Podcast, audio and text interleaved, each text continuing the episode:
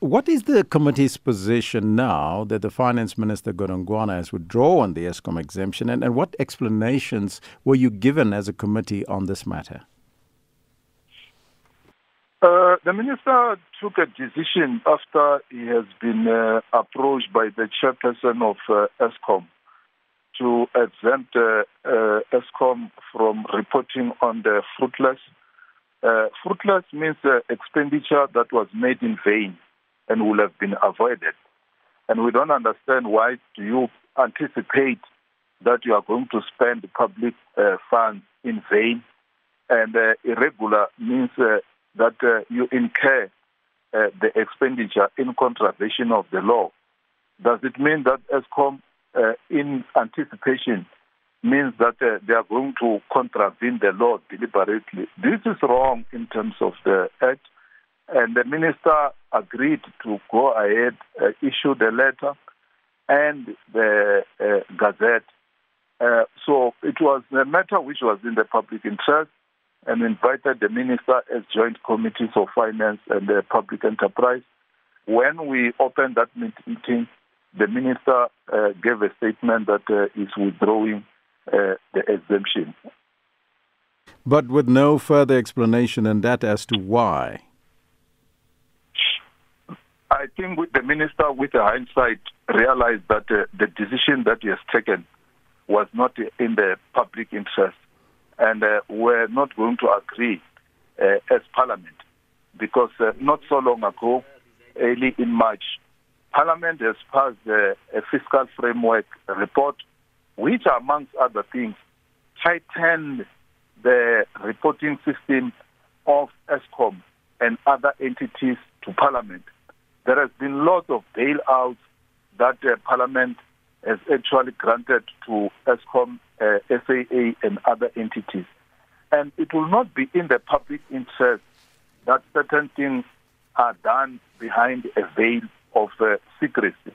It is in the public interest that Eskom, because it was Eskom which was uh, in the public uh, domain during the time of uh, state capture to an extent that there is a, a report dedicated to Eskom.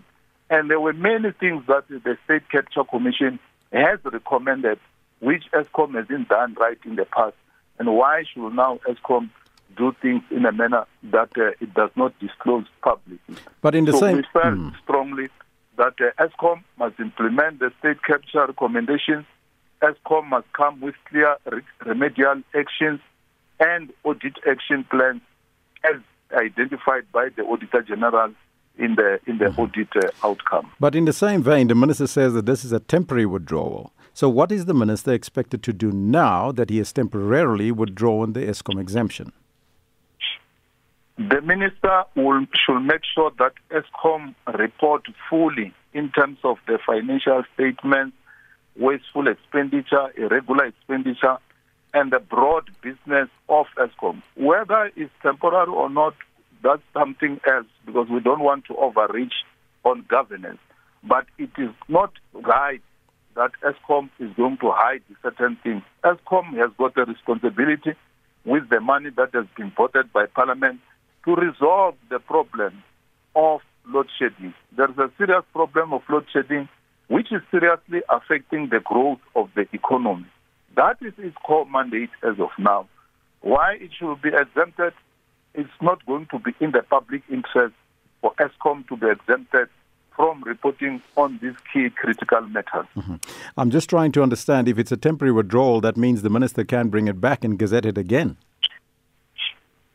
It, it was not in the minister's statement when we met him yesterday that this mm-hmm. is temporary. The minister said when he opened the meeting that he's withdrawing the exemption. That is our understanding as Parliament, and he will make sure that Eskom report fully to public. Remember, here we're dealing with public funds, taxpayers' funds. Why shouldn't you want to report fully to the public, which you are accountable to? It will not be in the public interest for government to begin to do that, more especially in the light that Eskom uh, finds itself in a situation where there's a serious problem of load shedding. Does it mean that you, there are certain things that you want to do wrongly? You want to anticipate, as I've said earlier, that you are going to spend money irregularly until 2025. It can't be.